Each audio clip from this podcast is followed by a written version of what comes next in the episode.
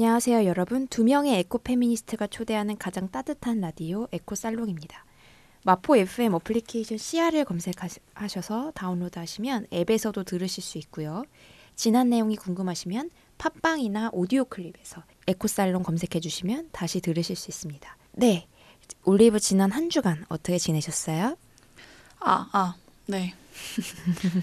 어, 일단은 6월 중순이 지금 되었는데요.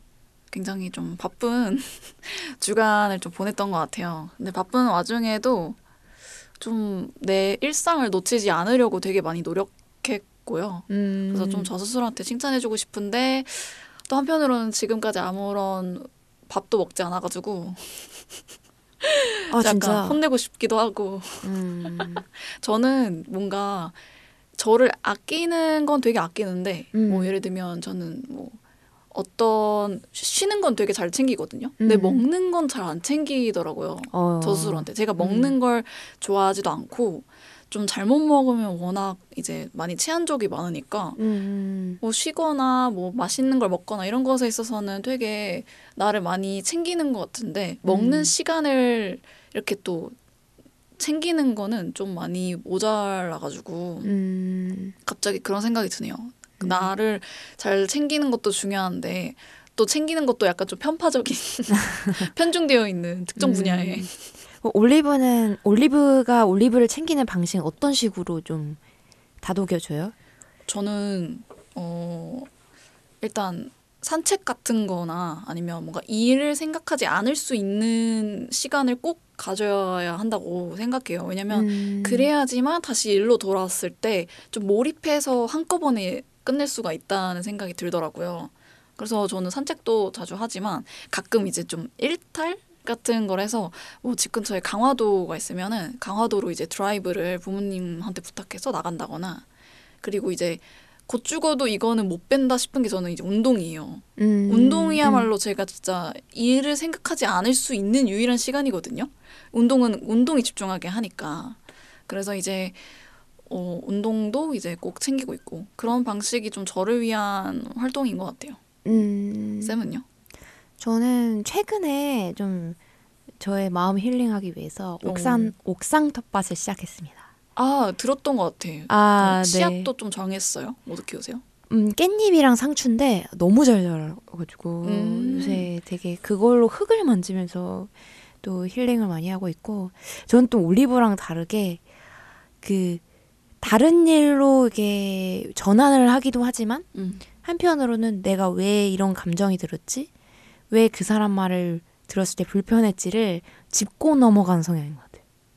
음 그래야만 좀 힐링이 되나요? 그래야만 좀 정리가 돼요, 제 스스로가. 어. 정리를 하고 넘어가는 성향인 것 같아요.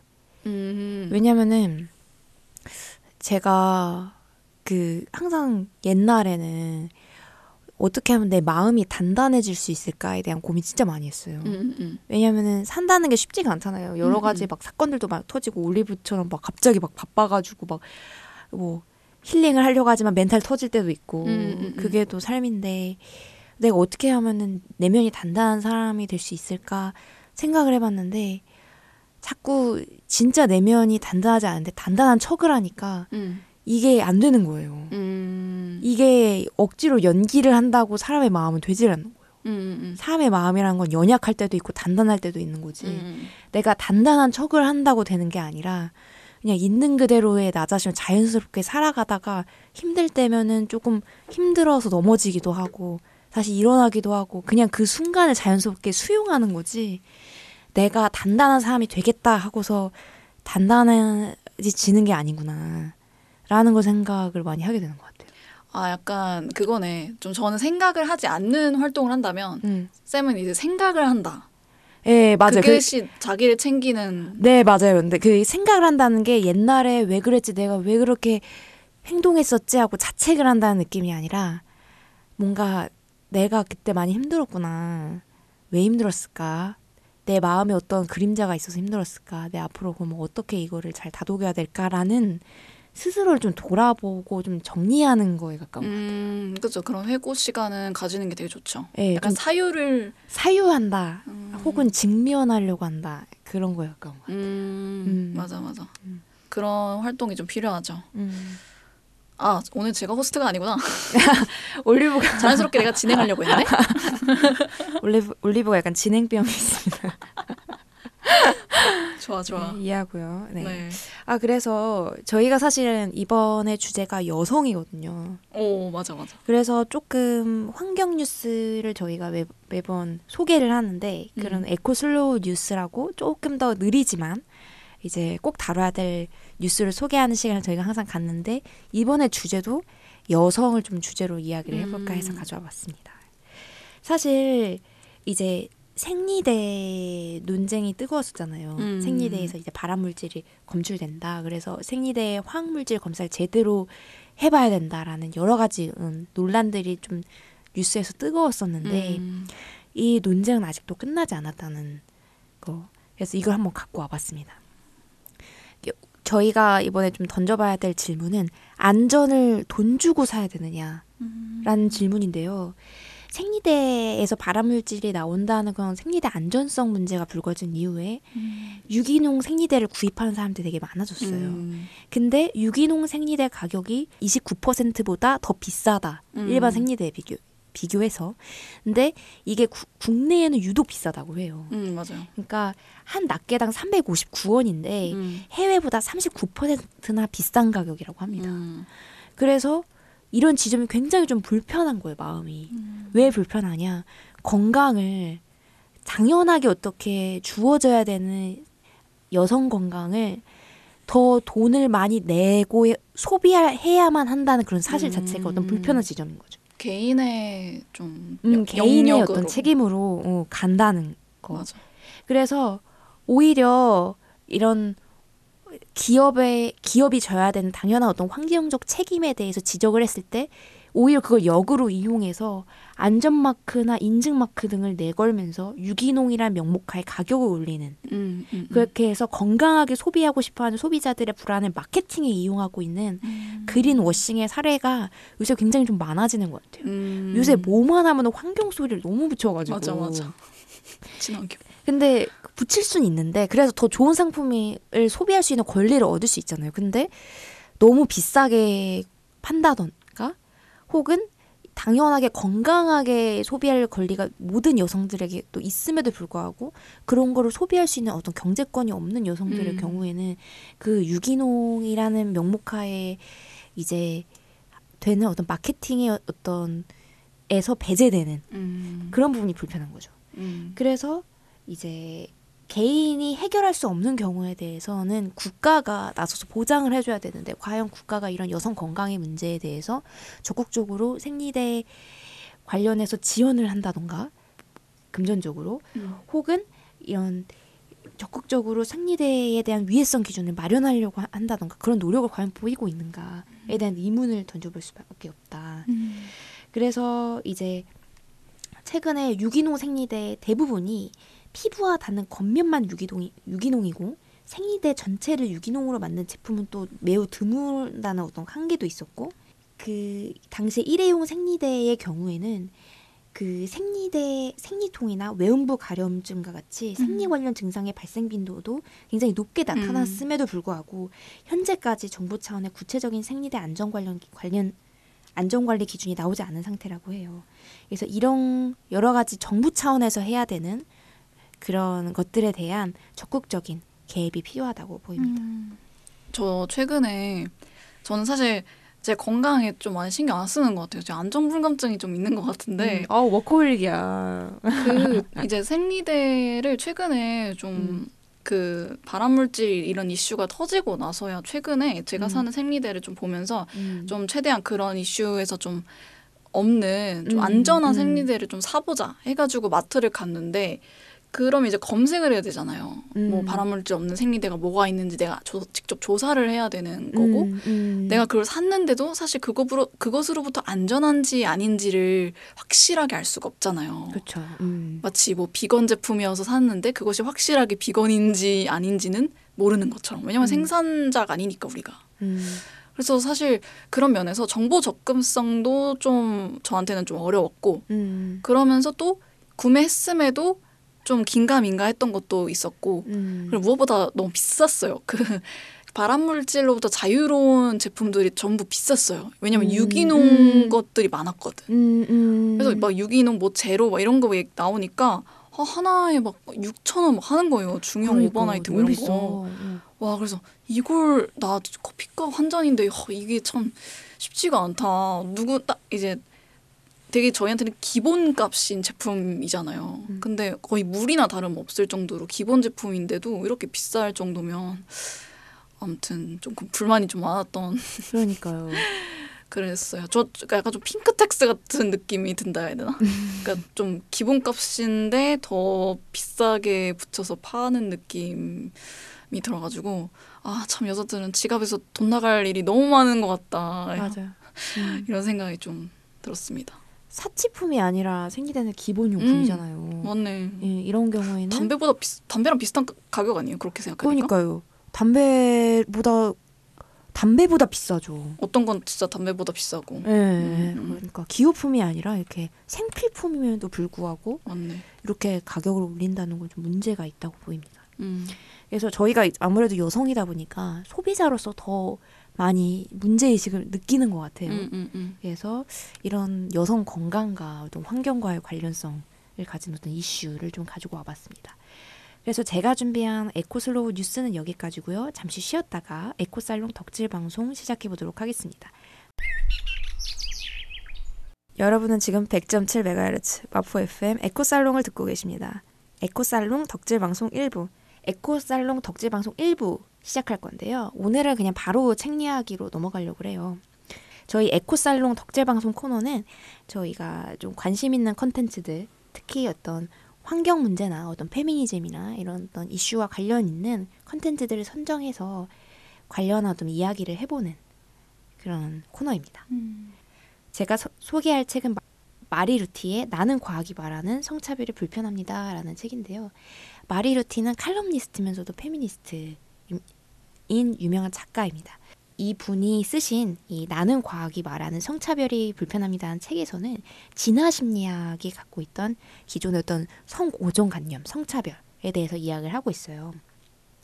그래서 기존의 진화 심리학이 남녀의 남녀에 관한 여러 가지 이분법적으로 음. 세상을 바라봤다는 거죠. 예를 들어서 어떤 강간 신화라고 해서 이제 남성이 어떤 여성을 성폭행하는 행위가 유인원들에게도 있었다는 식으로 어떤 합리화를 한다든지 음. 아니면은 여성이 조금 더 성적으로 수동적이라는 어떤 개념을 자꾸 어떤 진화 심리학적으로 설명을 아. 하려고 한다든지 음. 그런데 안 그랬다는 거죠. 실제로 음. 보면 보노보 같은 경우도 굉장히 어떤 성적으로 적극적인 암컷이 그런 현상을 보였고 또 그 남성과 여성 모두 어떤 성적으로 누군가를 어떤 정복하려는 행위 이외에도 성적인 매력 이외에도 어떤 친밀감이나 어떤 감정적인 교류나 이런 거를 여성만 원한 게 아니라 남성 여성 둘 다 중요하게 여겼다는 데이터가 있음에도 불구하고 진화 심리학에서 상당히 이런 거를 편파적으로 자신들의 어떤 성적 신화를 반영하여 자신의 어떤 편견에 의해서 남성 학자들이 상당수 해석해온 면이 있다. 음. 근데 최근에 많은 여성 시, 진화 심리학자들이 이 분야에 뛰어들면서 기존과 다른 어떤 결과들을 많이 밝혀지고 있다라는 어떤 이야기들을 쭉 해요. 음. 그래서 그 예전에도 한 번 다뤘었던 것 같은데 암컷 유인원의 관점, 암컷 포유류의 관점에서 이런 진화 심리학을 이야기하고자 하는 학자들이 최근에 많이 등장하고 있어요. 그래서 이제 그 책 중에서 좀 추천해드리고 싶은 책이 하나 있는데 옛날에 저희가 다뤘던 책은 조금 학술적인 책, 좀 어려운 책에 가까웠다면 최근에는 진화 심리학을 굉장히 대중서에 가깝게 쉽게 쓴 책이 있는데 방탕하고 쟁취하며 군림한 암컷들이라는 책이 있어요. 그래서 거기서도 이제 기존의 진화 심리학에서 배제됐던 암컷들의 이야기를 하는 어떤 책으로서 이제 저자인 루시 쿡이 동물학 연구자거든요. 음. 한번 읽어보시면 좋을 것 같은데 그래서 어쨌든 어떤 여성의 관점에서 어떤 젠더의 관점에서 이런 진화 심리학을 이야기하고자 하는 그런 책입니다. 음. 그래서 이런 성이라는 것은 기본적으로 어떤 우리가 갖고 있는 편견에서 결코 자유로울 수 없다. 음. 라는 이야기를 하고 있어요. 그래서 우리가 자꾸 남성과 여성을 또 이분법적으로 나누다 보면 우리 개개인이 그저 스펙트럼에 불과하다는 거, 음. 개개인의 어떤 완전한 고유성과 특이성을 가진 한 존재일 뿐이라는 걸 자꾸만 간과하게 된다는 이야기를 하고 있습니다. 음. 음. 그래서 조금 저희가 살면서 자꾸 이분법적으로 세상을 나누는 그런 어떤 경우가 많잖아요. 음, 남성과 여성. 그리고 이따가 좀 얘기를 해볼 거지만 저는 요새 유행한 MBTI도 슬슬 좀 불편해지기 시작했어요. 음. 그래서 그런데 우리나라 사회 자체가 굉장히 카테고리를 나누는 걸 되게 좋아하는 어, 것 같아요. 맞아. 그런 사회 속에 살아가면서 올리브는 어떤 것들이 참 많이 불편했는지, 음, 내가 분류되는 느낌, 음. 을 어떤 거에서 굉장히 좀 많이 받았는지 좀 이야기 나눠보고 싶습니다. 어 일단은 가장 좀 고, 관심이 가는 건 생리학적인 거예요. 약간 뭐 음. 보통 남자는 힘이 세고 여자는 힘이 약하다 이런 얘기도 되게 많이 있는데 이게 과연 과학적인 진리일까 이것도 되게 연구를 통해서 좀 궁금한 것도 있고 저는 조금 어떤 생각도 들었냐면 어 바- 이제 지금은 인종주의가 되게 좀 인종차별 이런 것들이 당연히 아닌 거고 그럴 수 있었던 배경에는 수많은 연구 자료들이 있었기 때문이라는 걸 알아요. 근데 이 여성에 대한 차별도 저는 그러니까 좀 마음이 왔다 갔다 하는 게 어, 이렇게 여성의 어, 그 여성이 뭐 뭐뭐하지 않다 이런 걸 편견을 깨고 입증하기 위해서 수많은 연구와 학술적인 무언가를 진행해야만 그런 걸 입증할 수 있고 세상에 조금이라도 바꿀 수 있다는 것이 21세기를 살아가는 여성으로서 좀 많이 아쉽기도 해요. 음, 왜냐면 이제는 더 이상 흑인이 백인보다 열등하다 이런 말 절대 안 쓰잖아요. 그게 당연하잖아요. 근데 아직도 여성이 남성보다 뭐 노동에 있어서 어떤 부분에 있어서 가, 동등하다 이렇게 입증하려면 연구 자료가 있어야 되고 막 그런 이야기가 선행되어야 한다는 점이 어, 정말 인정하기가 좀 불편한 것 같아요. 같은 여성으로서. 음, 그래서 어 진화 심리학자도 지금까지 남성 과학자들이 밝혀온 사실을 여성 과학자들이 하나하나 뒤집는 것도 너무 멋있기도 하, 하고 그래서 더 많은 관심을 가져야 된다고도 생각을 하고 네 저는 그런 생각도 들었고 맞아요. 그리고 저는 그 기존에 밝혀진 어떤 과학적인 데이터와 논리와 근거라는 게 과연 합리적인가라는 의문도 많이 하- 하게 되는 어 것 같아요. 맞아요 맞아요 그 흔히 어떤 성별과 관련된 성별 이분법을 주장하는 그런 주장을 하시는 분들 중에서 뭐- 뭔가 데이터를 갖고 오시는 분들 있잖아요. 근데 그 음. 데이터가 과연 편파적이지 않은가라는 음, 그런 고민을 하게 되는 거죠. 맞아 맞아 음. 어 왜냐면은 표본을 어떻게 하, 구성하느냐에 따라서 표본 자체가 굉장히 편견에 가득 찬 경우도 있고 음, 혹은 내가 수많은 연구 자료 중에서 나의 주장에만 맞는 연구 자료만 뽑아서 이제 주장을 하는 거죠. 음, 음, 음. 그 전반적인 어떤 큰 숲을 보는 게 아니라 이제 통계라고 과학이라고 반드시 옳은 것도 아닌 이유가 음. 예를 들면은 뭐 통계적으로 함정이라고 해서 그런 게 있다고 해요.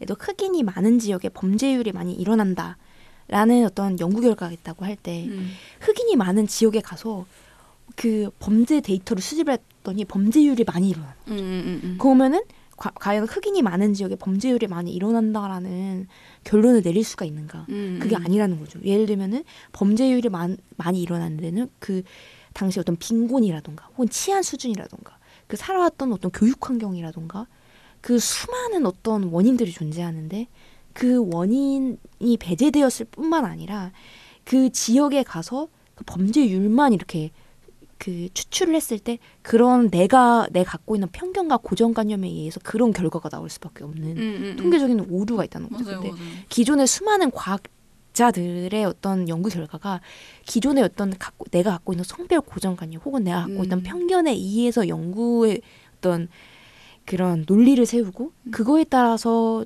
표본을 수집하고 그거에 따라 연구를 하고 했기 때문에 갖고 있던 수많은 어떤 과학적인 결과도 결국 내가 갖고 있던 고정관념을 반영할 수밖에 없었다. 음. 그게 과연 어떤 과학이라고 해서 합리적인가? 라는 의문도 많이 던지게 되는 것 같아요. 어, 저도 정말 비슷하게 생각을 하고 음. 저는 요새 또 어떤 생각이 드냐면 아까 말했듯이 남자는 세고 여자는 약하다 생략적으로 이런 말을 이런 남성 과학자들의 뭐 어떤 주장이나 연구 결과를 좀 뒤집기 위해서 여성 과학자들이 뭐 아니다 그렇지 않다 여성 여성도 동등하다 힘이 뭐 세다 이렇게 주장하는 거는 좋은데 오히려 약간 그런 편견을 재생산할 수도 있다고 생각하거든요. 음. 여성이 약하지 않다라는 걸 지- 입장하기 위한 그 활동이 오히려 여성이 약하다는 고정관념을 더, 더 굳게 만들 수도 있다는 생각을 해요. 그래서 차라리 음. 어떤 연구를 할 때 앞으로의 그런 과학이 그런 이분법적으로 옳다 옳지 않다 이런 걸 입증하려는 과학보다는 연구보다는 어떻게 하면 이 다름을 좀 같이 음. 조화 조화롭게 융화해서 너무 이상적인 얘기 같지만 어떻게 노동 환경을 조금 더 낫게 할 수 있을까? 좀 다르다면 그 생략적으로 다른 걸 어떻게 하면 좀 더 나은 노동 생산성을 뭐 낮게 하는 연구 연구로 음. 이어지게 한다든지 음, 서로의 그죠. 다름을 어떻게 좀 잘 융합을 해서 더 좋은 결과로 나오게 할 수 있는지를 연구하는 게 저는 더, 더 나, 나은 결과로 이어지지 않을까 이런 생각이에요. 뭔가 미러링 하듯이 연구 결과를 하는 것보다는 음. 그런 생각이 드네요. 음. 네. 아, 저희가 이제 책에 대해서 이야기를 하다 보니까 또 시간이 금방 갔네요. 그 이후에 조금 더 심화해서 우리가 이 책에서 좀 얻은 다양한 어떤 생각들을 좀 나눠보도록 하겠습니다. 네, 잠시 쉬었다가 다음 이야기 이어, 이어가 보도록 할게요. 에코살롱 덕질 방송 이어서 해보도록 하겠습니다. 저 최근에 물고기는 존재하지 않는다라는 책이 되게 유명했었죠. 네. 하지만 저는 오늘 또 다른 이야기를 해보도록 합니다. 바로 어, 좋습니다. 인간은 존재하지 않는다.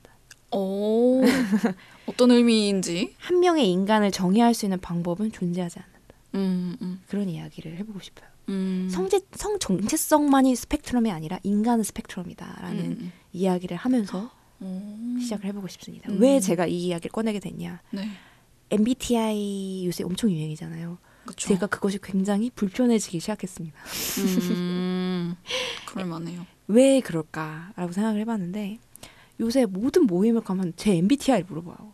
오, 맞아, 네. 저도 그래요. 저는 심지어 이렇게 우스갯소리로 제가 얼마 전에 핫핑크 옷을 입고서 어떤 모임에 갔거든요. 근데 너 E ENFP지 이러는 거예요. 그래서 왜? 내가 저는 이게 M, MBTI 검사 좀 오래 전에 해가지고 이제 조금 기억이 안, 안 나거든요. 음. 근데 저한테 왜? 핫핑크 옷을 입, 입었잖아. 음. ENFP가 핫핑크 옷을 입거든요. 저한테 이러는 거예요. 그래가지고 맞아, 아, 뭔지 알아. 어 이거 약간 이제 혈액형 느낌인데 거의 굉장히 미화됐다 이런 생각이 맞네. 근데 우- 그거 웃고 넘어갔는데 네. 나는 이런 MBTI랑 안 맞아 난 T랑 안 맞아 나는 F랑 안 맞아 난 뭐랑 안 맞아 약간 이런 거라던가 혹은 그 입사할 때 MBTI를 물어본다던가 맞아. 저는 이런 게 조금 불편하더라고요 어, 이젠 거의 뭐 그거 아니에요? 음. 너랑 나랑 친해지려면 MBTI 정도는 까줘야 돼. 약간 그 인간관계 약간 기본이. 그러니까요 된것 같아요. 어. 그러니까요 근데 저는 약간 이런 게 좀 불편한 그런 마음이 들기도 한게 음. 그 MBTI라는 어떤 성격 유형 자체가 음. 인간을 어떤 카테고리로 좀 나누잖아요. 16가지 유형으로. 맞아요. 근데 최근에 들어서 이제 사실은 어떤 많은 심리학 이론의 흐름은 인간의 스펙트럼으로 봐야 한다는 거거든요. 오. 그러니까 사실은 그런 인간을 어떤 카테고리로 나눈다는 어떤 개념 자체는 조금 낡은 개념이긴 해요. 음, 음, 음. 그러니까 마찬, 마찬가지로 인간을 남자 여자로 나눌 수 있다. 혹은 동성애자 이성애자라는 어떤 분류 나눌 수 있다는 거랑 조금 비슷하다고도 저는 느껴지거든요. 어떤 음. 일면으로는. MBTI 창조자가 이제 이사벨 브릭스 마이어스인데 오. 이제 인간 이 MBTI 유형을 만들게 된 이유는 뭐였냐면은 인간이 각자 맡은 바 어떤 신에게 받은 소명이 있다. 그래서 그 소명에 따라서 어떤 자기 어떤 역할에 어떤 충실해야 된다. 그래서 그 성격 어머. 검사를 통해서 신에게 맡은 어떤 소명을 효율적으로 받들기 위한 그 처음에 그런 목적은 그랬어요. 음. 그래가지고 이제 이 캐- 엄마인 캐서린이 약간 이런 어떤 고안을 했고 딸인 이사벨이 이제 이거를 성격론을 어떤 질문지 형식으로 만들어서 이거를 노동 현장에 적용을 하기 시작했던 거죠. 아, 어 그런 영화도 있어요. 음. 그 각각 사람마다 가진 음. 그런 기질이나 성격을 바탕으로 그 분야를 정하는 거예요. 음. 어떤 사람은 법- 정의로운 사람은 법 재판 쪽으로 가고 좀 똑똑한 사람들은 뭐 교육 연구자 이런 음, 층으로 가고 음, 음. 근데 좀 착하고 좀 다정한 사람들은 노동 그 농업 하시는 그쪽으로 가고 이런 영화가 있거든요. 그이 처음 MBTI가 고안되는 것 자체가 인간을 효율적으로 분류를 해서 산업 현장에 배치를 하기 위한 성격 검사 음. 자체가 좀 그렇게 만들어졌다는 거죠. 그래서 어. 아예 이사벨 자체가 그렇게 이야기를 하기도 했어요. 저는 사람을 분류하는 도구, 노동자를 적절한 자리에 배치해 업무 생산성을 높이는 장치에 관심이 있다. 그렇기 때문에 사실 그 기존에 그 입사에서 MBTI를 물어본다는 것 자체가 그 기존의 어떤 이사벨의 어떤 목적과도 좀 굉장히 맞을 어, 수도 있어요. 근데 문제는 2021년에 그 HBO에서 페르소나의 어떤 어두운 그림자 이름이 아마 그걸 건데 그런 다큐를 내요. 네. 근데 그 장애 활동가가 등장을 하는데 거기서 굉장히 좀 많이 비판을 해요. 음. 이 성격 검사를 그러면서 사례를 든 게 뭐냐면 그 당시 어떤 슈퍼에 취업하기 위해서 이런 성격 검사를 누가 그런 보거든요. 한 사람이 근데 그 사람이 떨어지고 자살을 합니다. 근데 그 사람이 뭐였냐면 조울증 환자였어요. 네. 그래서 자기가 굉장히 절망을 해서 자살을 한 거죠. 음. 이 산업 현장에서 배제된 거에 절망을 해서. 음. 근데 과연 조울증 환자는 그런 산업 현장에 일할 수 있는 능력이 없는 사람인가? 음, 음, 음, 음, 음. 우리는 누구나 우리는 누구나 어떤 정신장애 스펙트럼에 없는 사람인가? 음. 라는 의문을 던져보게 되는 거죠. 맞아. 우리는 음. 어떤 검사에 의해서 그게 분류됐을 뿐, 그 음. 어떤 스펙트럼에는 누구나 놓여 있는 사람들인데, 맞아. 저는 우리는 어떤 카테고리에 놓임으로써 또 우리가 어떤 성격 유형으로 변모할 기회를 배제당하는 건 아닌가? 음. 라는 그런 생각을 해보게 되는 거죠. 이제 혈액형이잖아요. 음. 근데 이 혈액형의 어떤 근원이 사실 좀 우생 학에 기반했다는 거. 어. 그 아세요? 그 독일 우생학자가 네. 출발이었거든요, 사실. 어, 어, 어. 그래서 그 혈액형하고 인종의 어떤 우열 간의 어떤 상관관계를 밝히기 위해서 노력을 많이 했어요. 이 독일 우생학자가.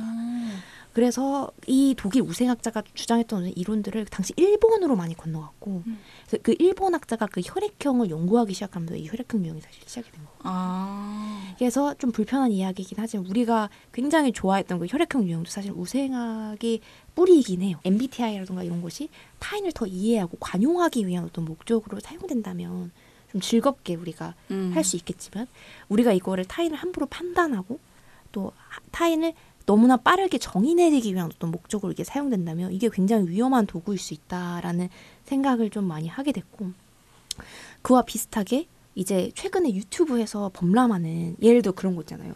이렇게 하는 사람 뭐 인생에 걸으세요. 10년직이라 친구라도 이렇게 하는 사람 당장 손절하세요. 이런 어떤 진짜. 인간에 대해서 이제 한 인간에 대해서 알아가기 위해서는 굉장히 어떤 열린 마음을 오랜 시간 동안 음. 알아가야 되는 게 한 인간의 존재임에도 불구하고 인간의 복잡 복잡성이 너무나 빠르게 재단되고 있지 않나라는 음, 음, 음. 그런 불편한 질문을 좀 던져봅니다. 저도 최 저는 최근에 이제 과학이랑 여성을 조금 얘기하니까 생각난 건데 음, 네. 범죄 심리학이나 네. 그런 범죄학에서 여성이 좀 되게 다뤄지는 부분이 좀 뭐라 해야 되죠? 굉장히 좀 불편하더라고요. 음. 그러니까 남성이 범죄를 저지르는 건 너무 만연한데 여성이 범죄를 저지른 다음에 일단 특종 언론에서 엄청 플레이를 하잖아요. 그러니까 음. 최근에도 그런 일이 있었고 저는 그러니까 누구나 성의 구분 없이 범죄를 저지르는 사람에 대한 분석을 해야 되지 그 범죄가 성별로 특정화돼서 언론에서 막 조명이 되고 어 이 여성인데 왜 범죄를 저질렀을까? 음. 라고 공부를 하게 되는 건 애초에 좀 어떠한 프레임을 만든다고 생각하거든요. 근데 그거를 너무나도 지금 미디어가 잘 활용을, 악용을 하고 있, 있어서 저는 하, 이것도 참 좀 답답한 것 같아요. 어떤 음, 음. 범죄를 여성이 저질렀다는 걸 굉장히 좀 특수하게 받아들이고 그쪽으로 뭐 또 연구도 하고 막 이러는 게 어떤 면에서 필요한 것도 있겠지만 그 아까 얘기했던 것처럼 어떤 고정관념을 재생산한다는 입장에서는 좀 불편함을 치유 떨쳐내기가 좀 힘들지 않나 이런 생각을 해서 그런 쪽도 많이 좀 얘기가 됐으면 좋겠어요. 음, 음, 음. 그 여성이라고 선하지 않잖아요. 그냥 인간일 뿐이잖아요. 그렇죠. 어떤 스펙트럼에 놓여 있는 맞아. 성각에. 여성은 선하다, 뭐 범죄를 저지르지 않는다, 뭐 그런 프레이밍도 어떻게 보면 과학이 말하는 성차별이지 않을까. 그러니까 음. 우리가 한 그냥 존재로서 이제 이야기 되는 그런 세상이 됐으면 좋겠다는 생각이 음. 많이 드네요. 네, 그러면 지금까지 이제 2부 코너였고요. 잠시 쉬었다가 돌아오도록 하겠습니다.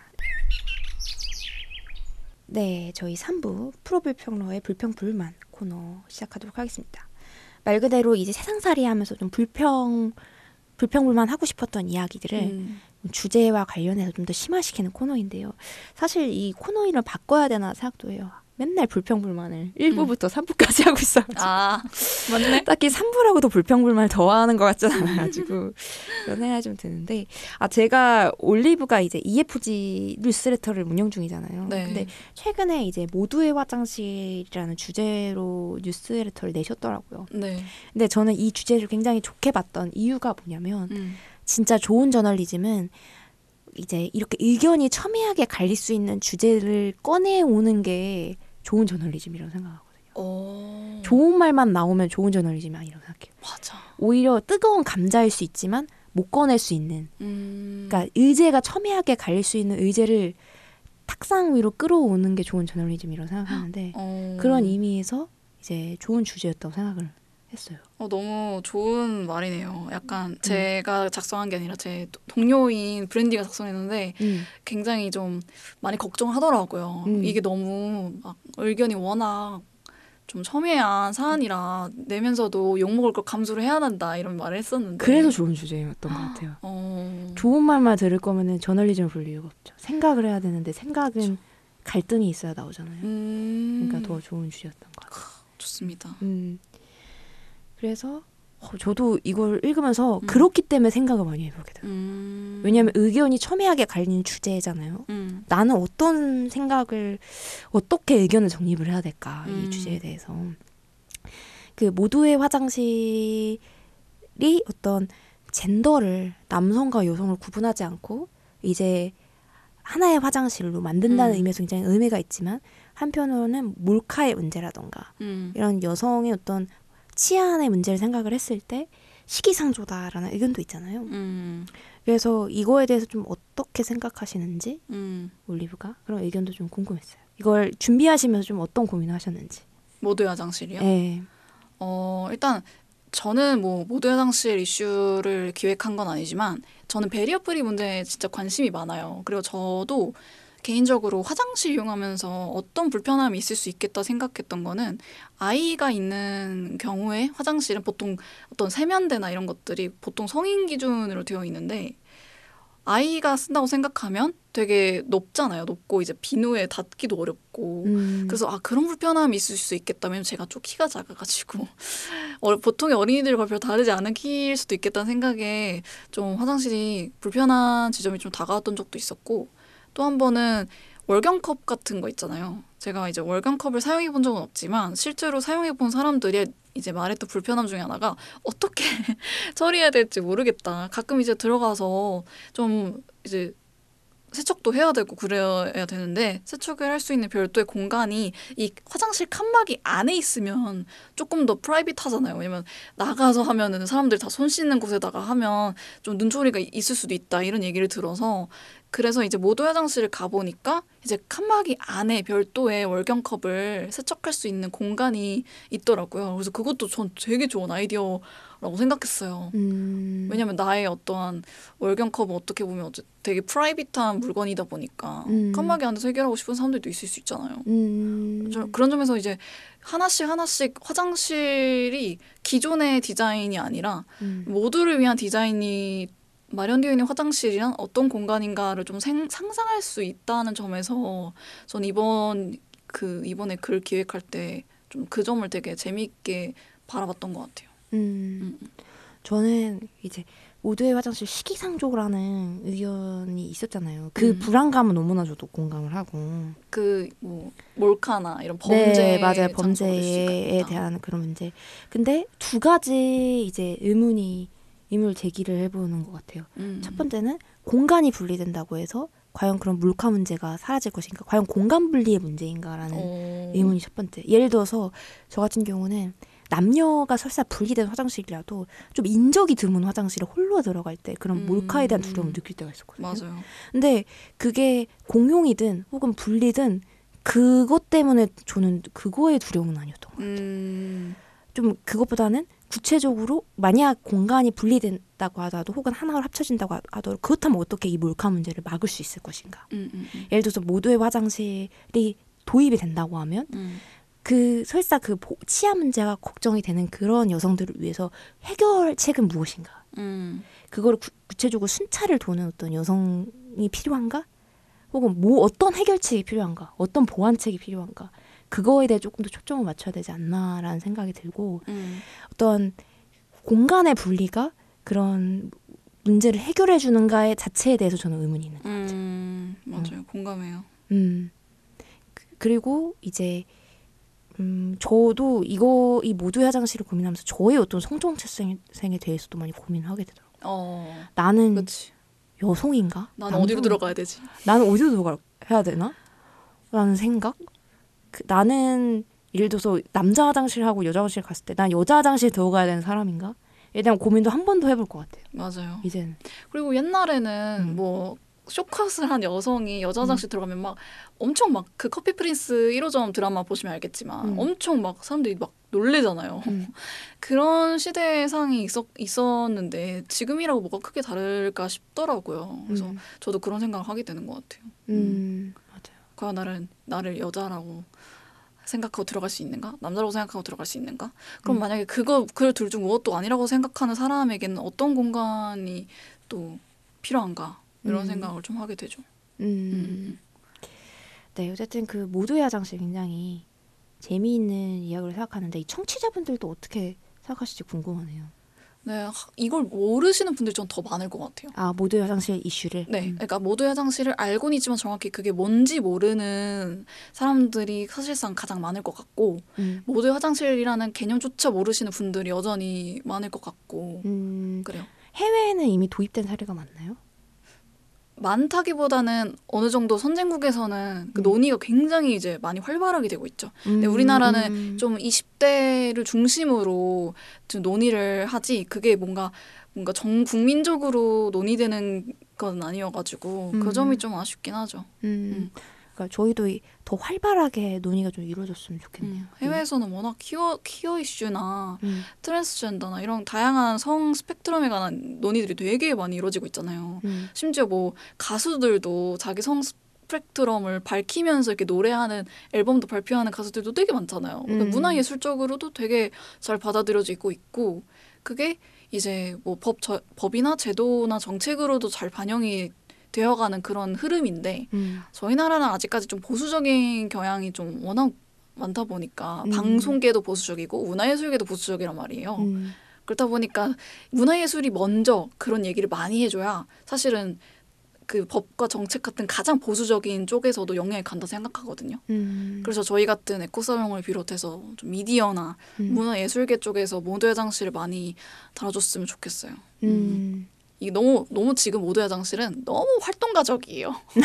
너무 활동가들만 얘기하는 이슈고 음. 너무 좀 마이너한 이슈인데 사실 화장실이라는 공간은 모두에게나 적용이 되는 아주 보편적인 공간이잖아요. 음. 그런데도 아직까지 모두 화장실이 이 논의가 이루어지지 않는다는 게 저는 좀 신기하거든요. 음. 음. 그러니까 너무 약간 좀 탈시설이나 뭐 어떠한 그런 장애인권 쪽으로만 치우쳐진 경향도 없지 않아 있어서 왜냐 면 음. 모두 화장실이 어쨌든 이제 장애인 화장실과 또 굉장히 많이 연결되어 있거든요 베리어풀이라든지 근데 그것도 좋긴 한데 좀 다양한 인간의 스펙트럼을 얘기하는 것으로서 모두 화장실을 좀 얘기해 보는 것도 음. 좋다고 생각해요. 음, 그러니까 네 저희 이런 여러 가지 흥미로운 주제에 대해서도 이야기를 나눠봤습니다.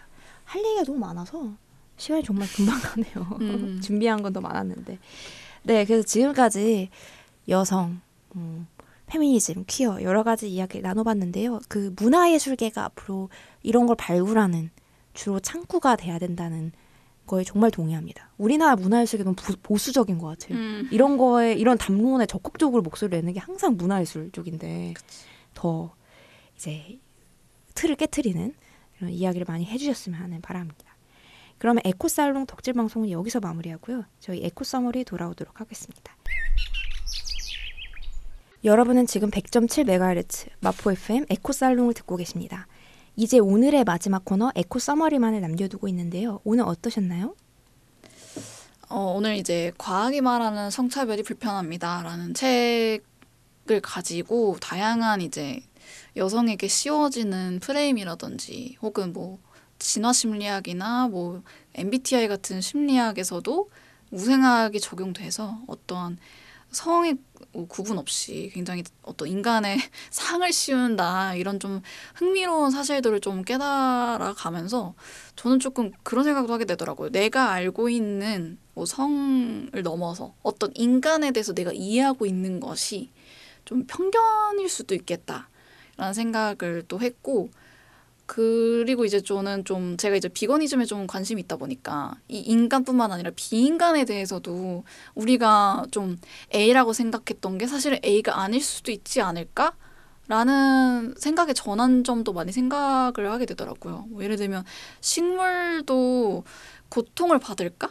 이런 음. 논제를 요즘 엄청나게 좀 많이 핫해요, 이슈가. 비거니즘 안에서는. 저는 개인적으로 좀 궁금해요. 저도 궁금하고 좀 이런 논의가 막 논비건 분들이 육식자 주, 육식주의자 분들이 채식 하시는 분들한테 좀 어떤 비판이나 비꼬려는 의도로 많이 이런 질문 하잖아요. 식물은 고통 안 받는다고 생각하니? 뭐 이러면서요. 근데 저는 그런 관점이 아니라 어, 식물들도 고통을 받는다는 것 자체가 이제 어떤 순수하게 학문적인 관심으로 시작을 해서 생물학에 대한 더 많은 논의가 이루어졌으면 좋겠어요. 왜냐면 생물학에서 어떻게 보면 진화 심리학이 다 연결되고 진화 심리학이 또 생물학과 교차하게 된다면 이- 뭐 여자, 남자 이런 성 구분을 떠나서 더 다양한 인간 스펙트럼 우리가 알게 될 수 있지 않을까 이런 생각을 하거든요.